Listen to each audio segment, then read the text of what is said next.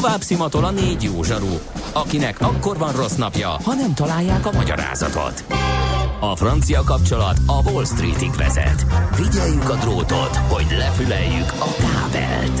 Folytatódik a Millás reggeli, a kilencven pont kilenc Jazzy Rádió gazdasági mápecsója. A pénznek nincs szaga. Mi mégis szimatot fogtunk. Együttműködő partnerünk a cé i pé Bank, a befektetők szakértő partnere. Nem hiszem el, de kilenc óra húsz perckor folytatjuk a Millás reggelit itt a kilencven pont kilenc Jazzin, benne Ács Gáborral. És a szószátjár Mihálovics Andrással, akinek mindez köszönhető. Most csak azért nem borítom le a pultot, mert le van csavarozva. Na, e, egy fontos dolog. Na, Andinak igaza van. E, de ez fontos. Andinak igaza van, írja a hallgató, és valóban a sajtóban megjelent több híre ellentétben az nem működik, hogy most még a változás előtt szerződés módosítás és meghosszabbítani, ami a négy, hat éves lakástakarékpénztári szerződéseket, hogy föl lehessen markolni, az állami támogatást akár tíz éves konstrukcióvá változtatni. Így az a rendkívül érdekes helyzet állt elő, hogy aki ma berongyol és tíz éves köt, az még tíz éven keresztül fölmarkolhatja az állami zsét, aki meg már rég megkötötte és ül benne és lejár neki mondjuk nem sokára, annak nincs lehetősége, hogy uh, hosszabbítson. Úgyhogy uh, hát uh, igazságosnak végképp nem nevezhető, de hát erre se gondolt senki, de hát még elég, ennél is több sebből vérzik ez az egész történet. Nem ma, és nem mi találtuk fel a spanyol viaszt. Mesél a múlt. A Millás reggeli történelmi visszatekintő rovata akkor, abból az időből, amikor pödört bajusz nélkül senki nem lehetett tőzsdeüzér. Érdekességek, évfordulók, események annó. Mesél a múlt. Így trédeltek dédapáink.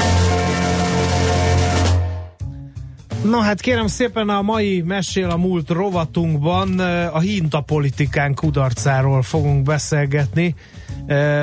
Fényes példázata volt annak ezerkilencszáznegyvennégyben ilyen tájt, hogy hát szerelmeskedni is, meg ártatlannak maradni egyszerre lehetetlen vállalkozás. Így volt ez Magyarországnak a, a kiugrási kísérletével is. Ugye szerettünk volna már ezerkilencszáznegyvennégyben kiszállni a második világháborúból, hogy ez hogyan zajlott, erről fogunk beszélgetni Katona Csaba történésszel. Szervusz, jó reggelt kívánunk! Szervusztok, jó reggelt kívánok nektek is, nem túl vidám évforduló. No, hát mindig megkérdeztem nagymamámat, és a mai napig mindig megkérdezem nagymamámat, hogy de hát nagymama, hát nem lehetett tudni, hogyha mi a német hadsereg oldalán nekirongyolunk a Szovjetuniók, azt a háborút nem lehetett megnyerni. Ő mindig azt mondja, hogy de lehetett tudni. Hát ehhez képest elég késő jött ez a negyvennégyes kiugrási kísérlet.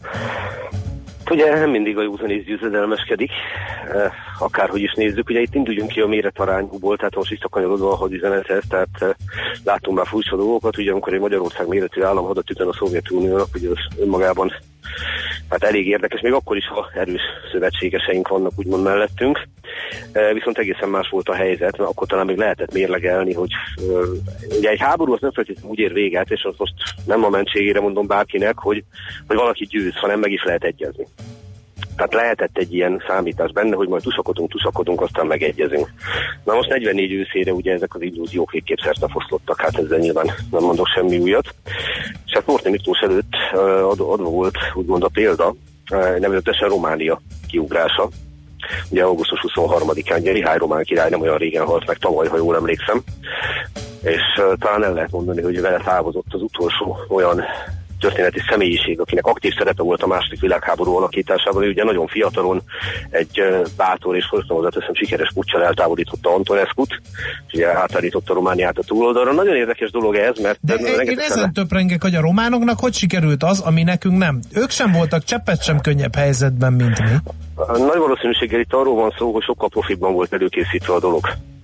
E, és viszont legalább ilyen érdekes ez is, és akkor mindjárt rátérünk a magyar puccs kudarcának az okaira, és nem mindegy, hogy kivel hajtom végre ugye magát a puccsot, és most kanyarodjunk át Horthy Miklósra. Ugye azzal kezdődik az egész dolog, hogy akkor közeledik a vörös hadsereg Magyarországhoz, akkor ő kénytelen, kelletlen, de belátja, hogy nincs más lehetőség, mint hogy a Szovjetunióval kell tárgyalnia, és hát viszonylag ismert a történet, ugye, hogy Faragó Gábor vezérezdes Moszkvába utazik tárgyalni, Ez az első olyan komoly lépés, ami arról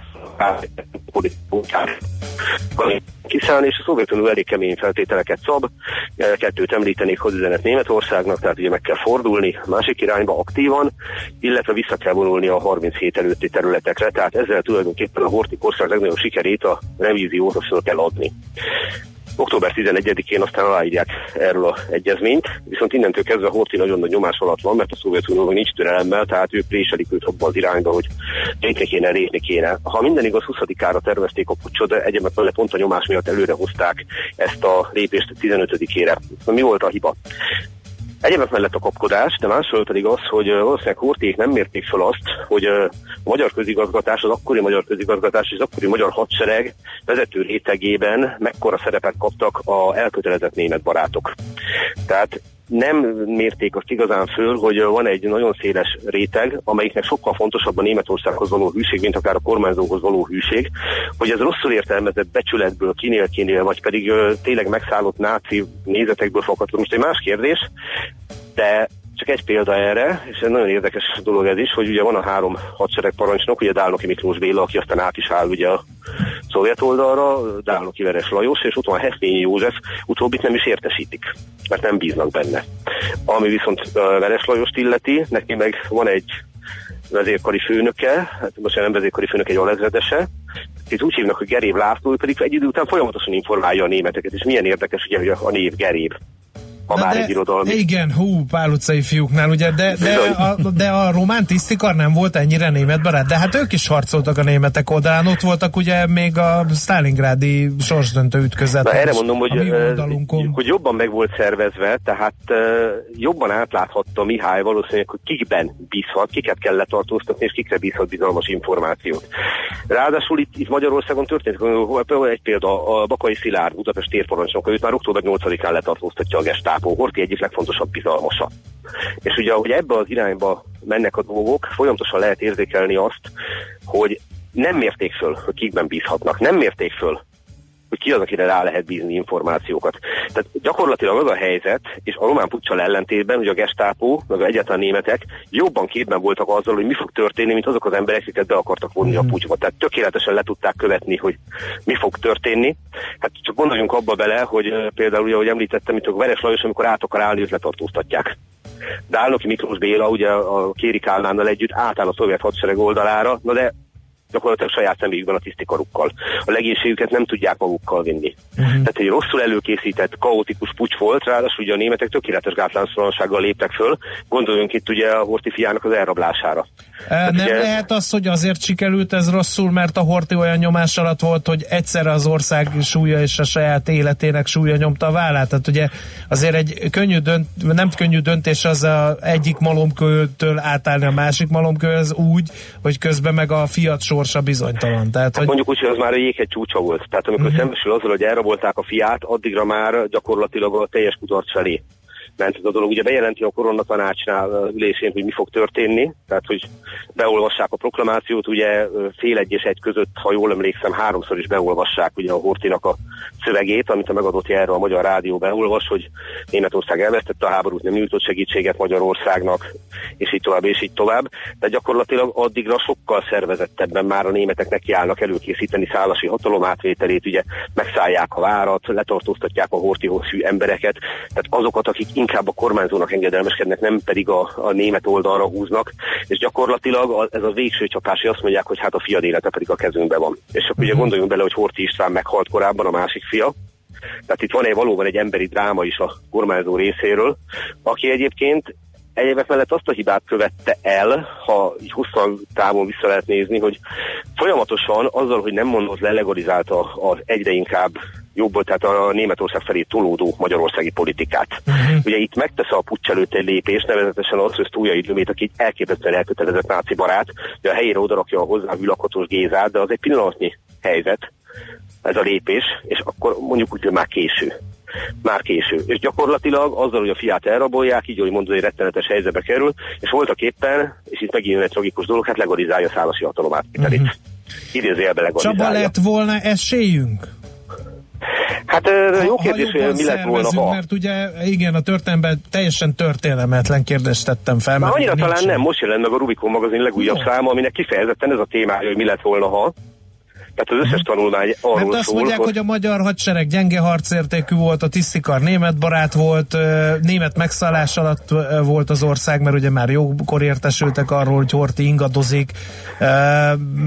Az ország földrajzilag nem túl alkalmas mondjuk a partizán háborúra, mint mondjuk Románia esetleg. Igen, tehát nem voltak jók így az, a, az erők. Nagy valószínűséggel nem sikerült volna. Tehát pontosan az erőviszonyok miatt, azért azt se felejtsük el, hogy Románia valamivel keletebbre van, visszatér, hogy a Román példára, tehát azért a vörös hadsereg jóval közelebb van.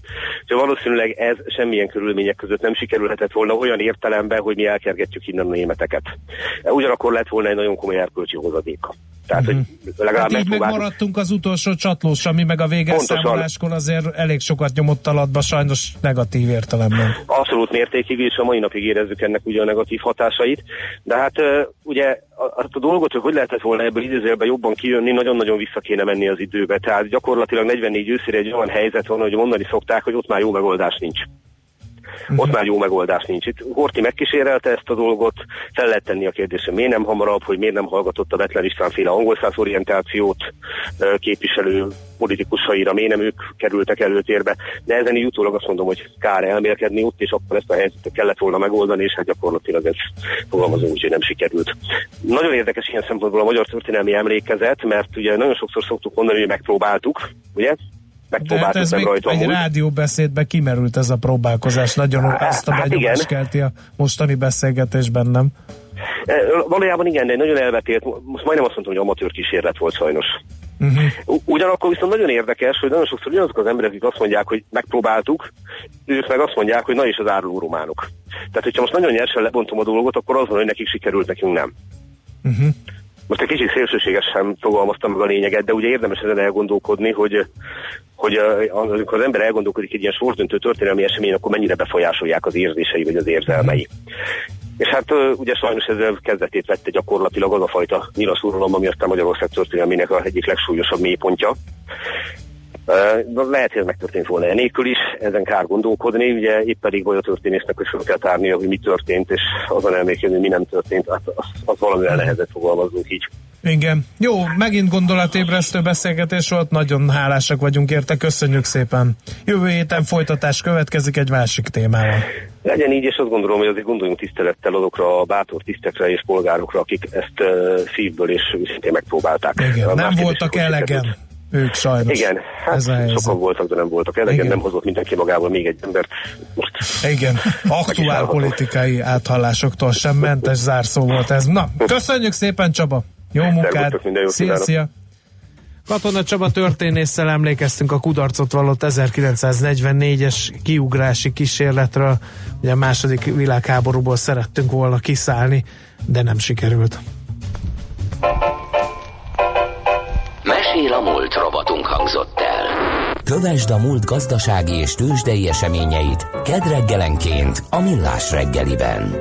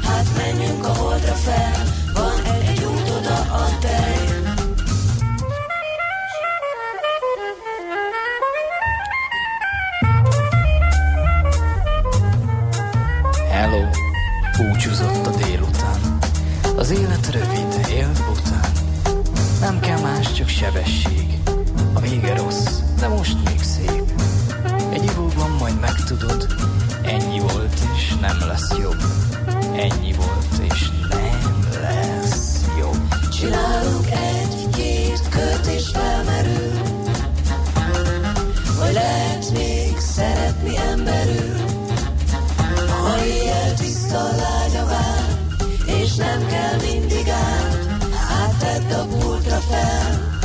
Szárva van a hely.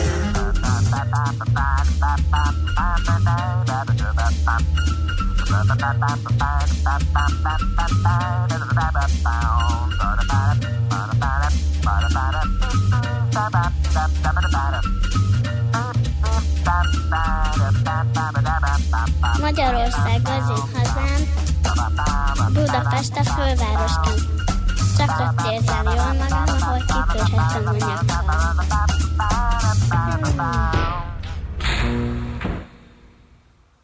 Csinálunk egy-két kört és felmerül,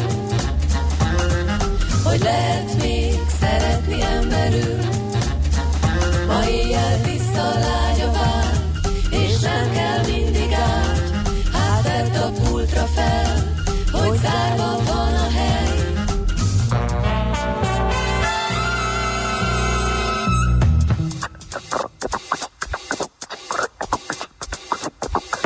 Tőzsdei és pénzügyi hírek a kilencven egész kilenc Jazzin az Equilor befektetési zé er té elemzőjétől. Equilor, a befektetések szakértője ezerkilencszázkilencven óta. Kovács Bálint, helyettes vezetőelemző a vonalban. Jó reggel, szia! Jó reggelt kérlek én, sziasztok! Na, kezdjük a kis papírokkal kivételesen, mert tegnap megszaladt a, az Estmédia, erről már beszéltünk a reggeli tőzsdérentésben. Ott mi újság, illetve hát van egy cégünk, amelyik érintett a vagy érintett lehet a lakástakarékpénztári rendszernek a várható megszűnésében.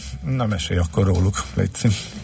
Kezdjük az Estmédiával, amely majdnem hétszáz millió forintos forgalommal húzza a mai napot, ugye majdnem egy egész hat milliárd forintos összesített forgalmunk van ma reggel. Ennek az oroszlán részét az Estmédia adja. Úristen, de a majd... történelem ismétli önmagát. De még hányszor lehet ezt eljátszani? Hát igen, végig is a spekulánsoknak kell és valami. És tegyük hozzá, hogy az Estmédia jelen pillanatban egy üres cég. Igen. De?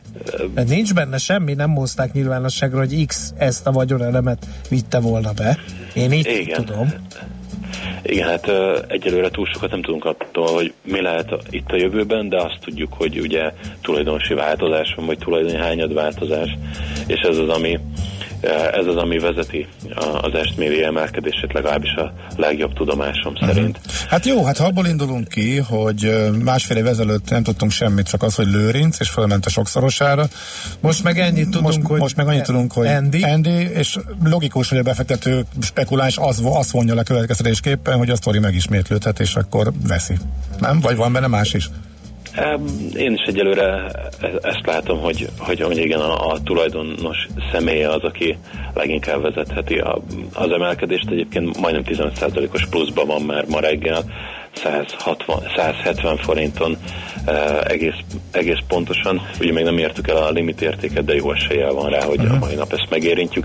Egyébként igen, utaltatok, a történelem megismétli önmagát rendkívül finoman, de arra, hogy igen, hogy a kis papírok iránti uh, befektetői lelkesedés talán újra felélethet, és uh, ezzel, ezzel egyet kell értem, hogy mi, egy ilyen bejelentésnél mindig jön a kérdés, hogy oké, okay, az Estmédiát láttuk, tudjuk, lehet, hogy le is maradtunk róla, na, de mi lehet a következő? Uh-huh. És ugye mindig ez élet fel, úgyhogy látom, hogy az, hogy az ó té té-ban például tizenhárom százalékos pluszban van ma reggel. Aha. Egy té-kategóriás részvényünk ötven millió forintos forgalommal úgy, hogy az Opus meg a Konzum forgalma nem tesz ki ennyit, ami már ugye prémium kategóriába ment fel. És hát a, a SZET is például hét százalékos pluszban áll ma reggel. Én azt gondolom, hogy, hogy a következő napokban talán elindulhat arra a spekuláció, hogy oké, okay, mi lehet a következő, uh-huh. ahol még, még be lehet szállni.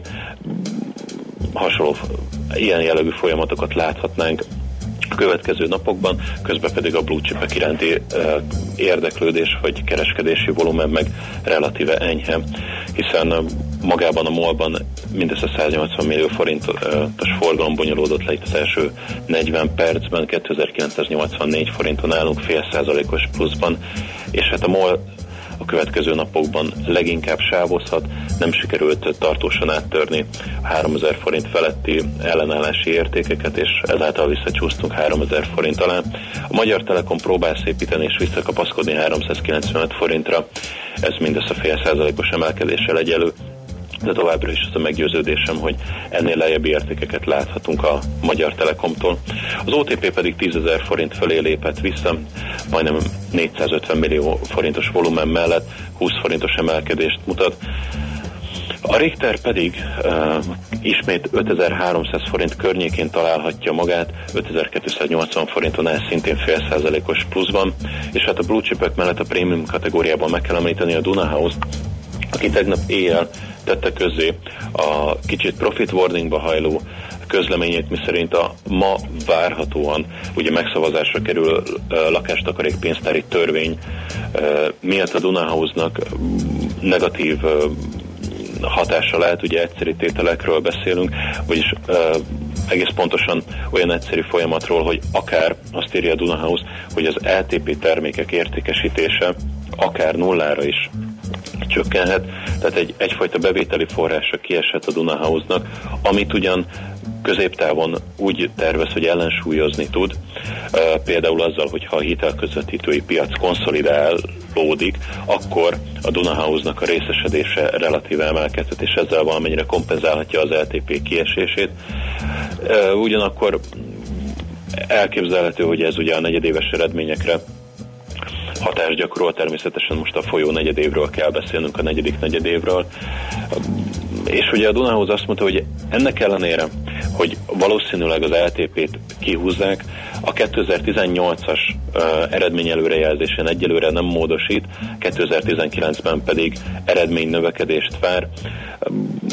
Tehát leginkább uh, figyelmeztette a Dunahouse arra a befektetőket, hogy ez a valószínűleg megszavazásra kerülő törvénytervezet, ez alapvetően negatívan érinti rövid távon a Dunahouse céget, de közép és hosszú távon továbbra is növekedéssel számolnak, és ez nagyjából ma reggeli árfolyam mozgásából is látszódhatott, négy százalékos mínuszban indult a Dunahouse, aztán ez most két százalék körüli mínuszra konszolidálódott, háromezer-négyszázhúsz forinton áll a dé há papírja.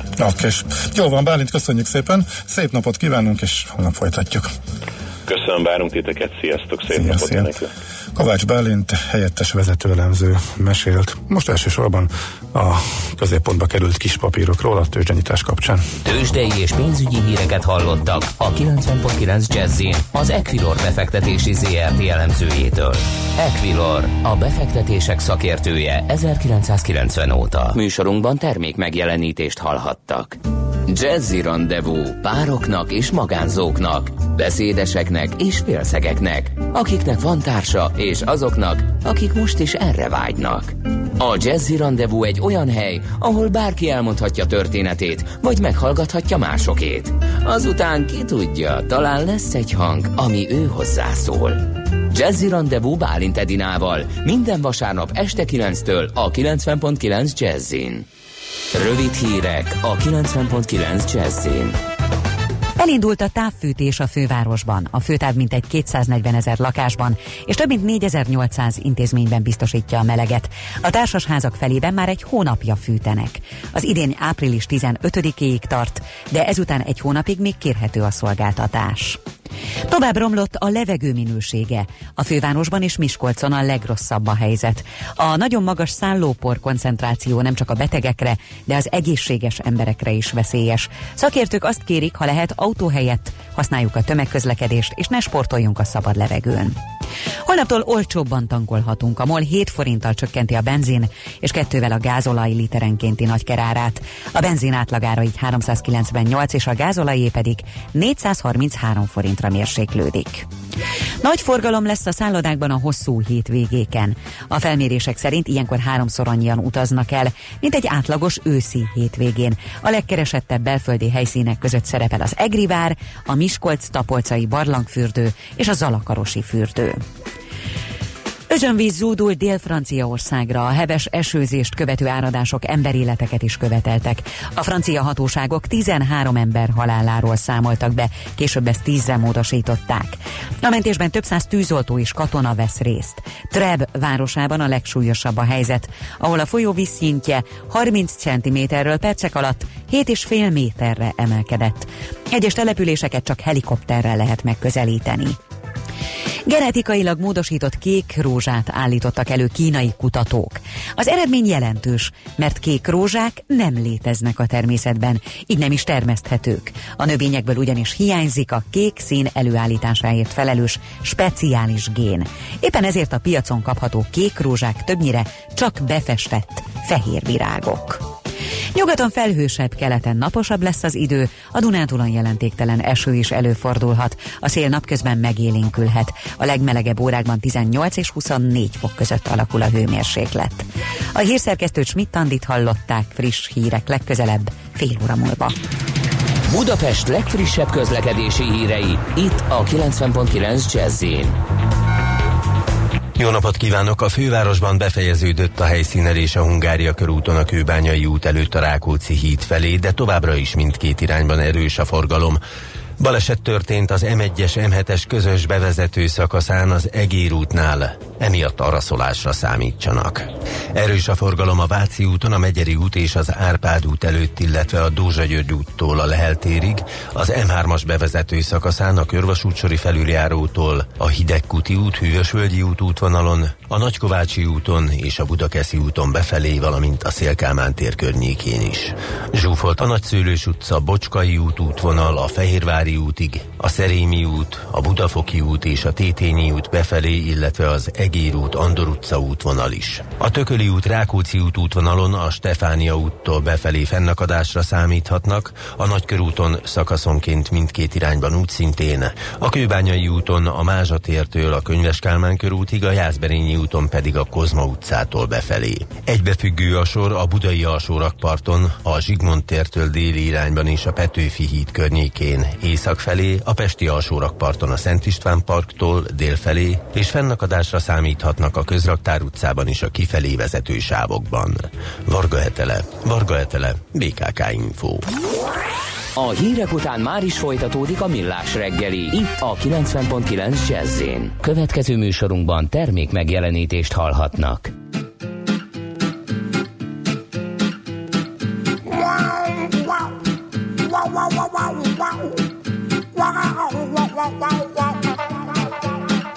Forse diventerò sempre più tonda, forse di nuovo mi innamorerò. E forse sarà amore, forse corna, forse a prescindere lo tradirò. Forse diventerò sempre più schiava della mia faccia e della mia età, che senza rughe con il naso nuovo trovo lavoro anche in politica. Forse la la la la la la la la, forse la la la la la la la la, forse mi comprerò una casa a Roma con la pensione di invalidità. Forse partendo farò fortuna, la porterò come nell'aldilà. Forse combatterò per la mia guerra fatta di idee di femminilità. In fondo non c'è troppa differenza tra ideologia e superficialità. Forse la la la la la la la, forse la la la la la la la la, forse la la la la la, forse.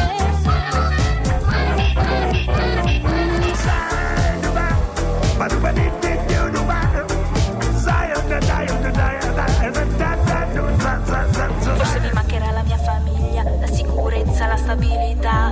Forse mi sposerò, avrò una figlia con la passione per la musica. E forse poi diventerà famosa, forse la gente le sorriderà. Che questa vita sembra un po' più rosa con quattro soldi e la celebrità. Forse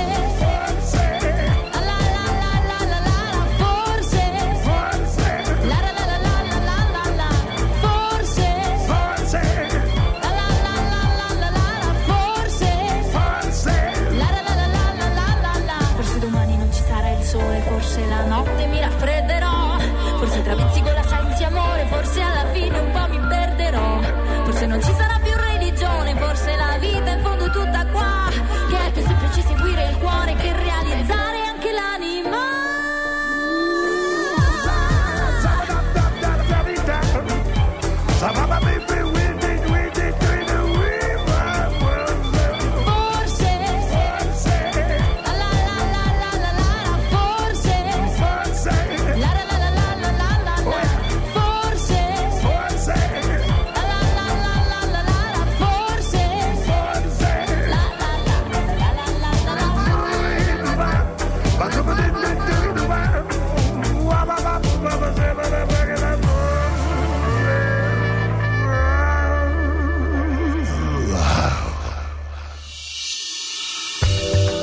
kultúra, befektetés önmagunkba, a hozam előrevívő gondolatok.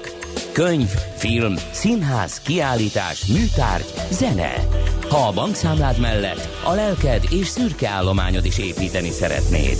Kultmogul. A millás reggeli műfajokon és zsánereken átívelő kulturális hozamgeneráló rovata következik. No kérem szépen, egy igazi jó hírrel e, folytatjuk a millás reggeli műsorát, mégpedig azt, hogy digitálisan e, felújítják és újra a mozikba viszik az Egri Csillagok e, című filmet. A részletekről Farkas Attilát, a Pannonia Entertainment terjesztési vezetőjét fogjuk faggatni. Jó reggelt kívánunk! Jó reggelt kívánok a rádióhallgatóknak, üdvözlöm! Hát ugye elesett Szolnok, elesett Temesvár, ez a vár most az ország, ugye ez egy nagyon fontos mondata ennek a bizonyos filmnek. ezerkilencszázhatvannyolcban mutatták be, hogy, hogy terítékre került itt a kerek évforduló miatt a felújítása ennek az alkotásnak? Hát nagyon jól hangzom, ha azt mondanám, hogy igen, de megmondom őszintén, ez többé-kevésbé véletlen. Ugyanis ez egy hosszú-hosszú évek óta tartó program, több magyar filmet, most már több mint két tucat régi klasszikus magyar filmet újított föl a, a Filmalap igazgatósága, a Film Archívum. Ez egy még egyszer az évek óta működő program, és ugye nemrég bemutattuk a Pál utcai fiúkat, vagy a Bukkot, csak hogy két címet uh-huh. említsek, és ennek következő állomás az Egri Csillagok. Uh-huh. A felújítás az egyébként nagyjából úgy néz ki, hogy előszedik, leforolják a régi, ezúttal ötven éves filmkópiát, a negatívot, az eredeti negatívot, ami szokás szerint rettenetes állapotban van. Ezt először digitalizálják, vagy beszkennelik, és utána jön a nehéz munka, szinte kockáról kockára, és ugye ez egy száz hatvan perces film, úgyhogy szép hosszú és sok-sok filmkocka van benne. Kitakarítják, a színeket beállítják.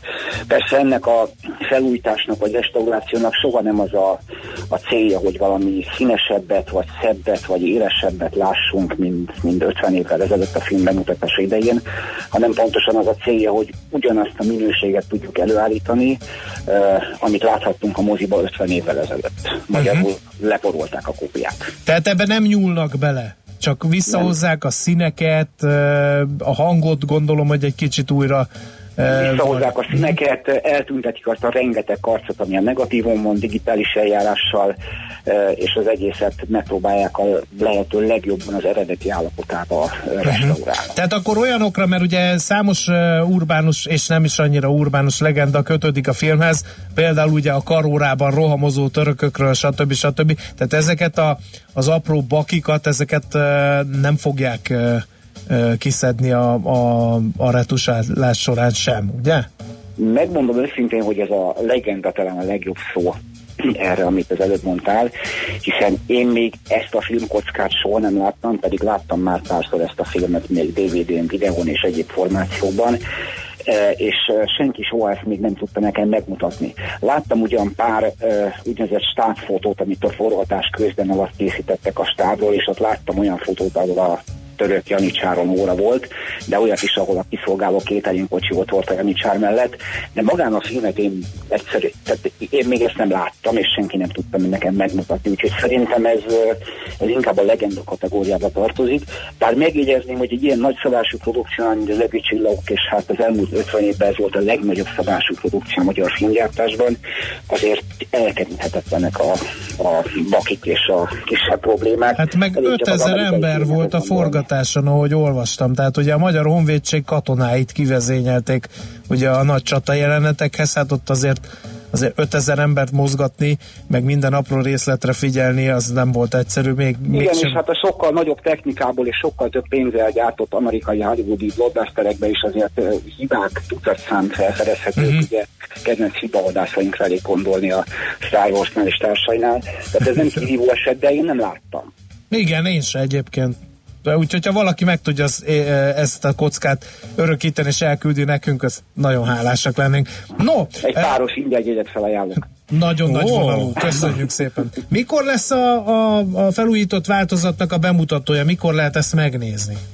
Volt is és lesz is, hiszen mm-hmm. múlt vasárnap volt tegnap előtt a, a európai árt mozik napja, és ebből az alkalomból több mint tizenkét mozi az országba bemutatta, de a hivatalos premier az huszonötödikén van, és huszonötödikén Budapesten jelen tervek szerint négy moziba, és vidéken a megyeszékhelyeken is több moziba meg lehet nézni a filmet, és hát a legfontosabb talán az egész történetben az, hogy, hogy filmvásznom. Tehát nekem vasárnap volt szerencsém egy százhúsz négyzetméteres filmvásznom. Hű, az egészen más élmény, mert ugye E, hát, ugye a hatvannyolcban mutatták be, a mi korosztályunk is már csak kis képernyőn látta ezt a, ezt a történetet a tévébe, aztán meg jó eséllyel dé vé dén, e, és azért százhúsz négyzetméteres vászna nem sok magyar állampolgárnak van otthon, úgyhogy ez biztosan egészen hát, igen, ha, ha egy, egy mondatot még, még megengedsz, ott volt ezen a vetítésen, ahol ezt láttuk ilyen nagyba, a film két szereplője, Kovács István és,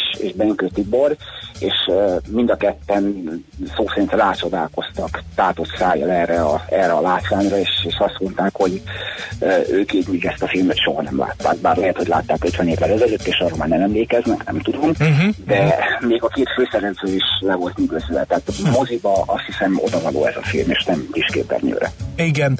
E, még egy kérdés, hogy ugye kötelező olvasmány továbbra is az Egri Csillagok. Valahogy sikerült ezt összekötni, hogy az iskolások is lássák ezt, a, ezt az alkotást?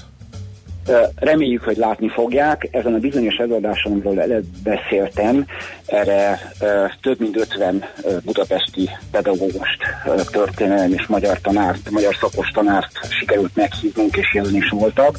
Úgyhogy nagyon reméljük, hogy ennek lesz folytatása. Több iskolai megkeresésünk, vagy tanár megkeresésünk volt már, és hát minden iskolának állunk rendelkezésére, a filmet gyakorlatilag az országot bárhol el tudjuk juttatni, úgyhogy uh-huh. ha valaki megmondja, hogy melyik mozi van hozzá a legközelebb, akkor mi megbeszéljük a mozival, és a film az, uh-huh. az bárhová juthat, ha igény arra, és reméljük, hogy lesz. Jó, utolsó kérdés, dé vé dé jön? A felújított verz- verzió?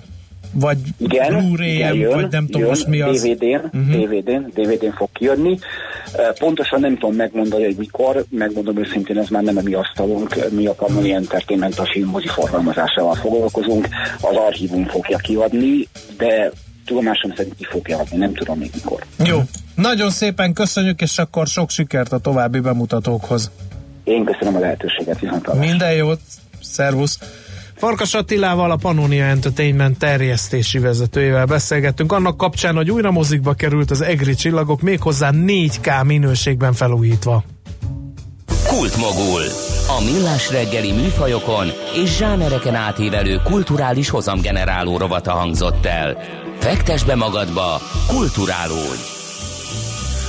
No, hát ennyi volt már a millás reggeli. Hú, apám, én még ennyit nem dolgoztam a fizetésemért, mint amennyit most. Uh, hála mindenféle problémáinknak, magát. amelyekkel szembe találkoztunk. Ez az, vegyed még fel élő adásba a telefonodat nyugodtan, az még ma úgy sem volt.